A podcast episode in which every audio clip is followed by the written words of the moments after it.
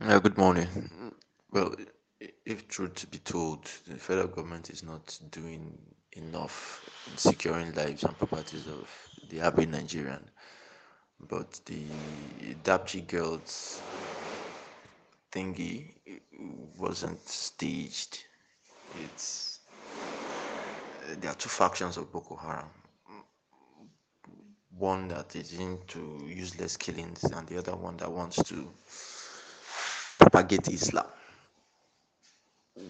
The part that or the faction that propagates Islam are the ones who carried out this adoption, and that's why the that's why Leah has not been returned because she refuses to renounce.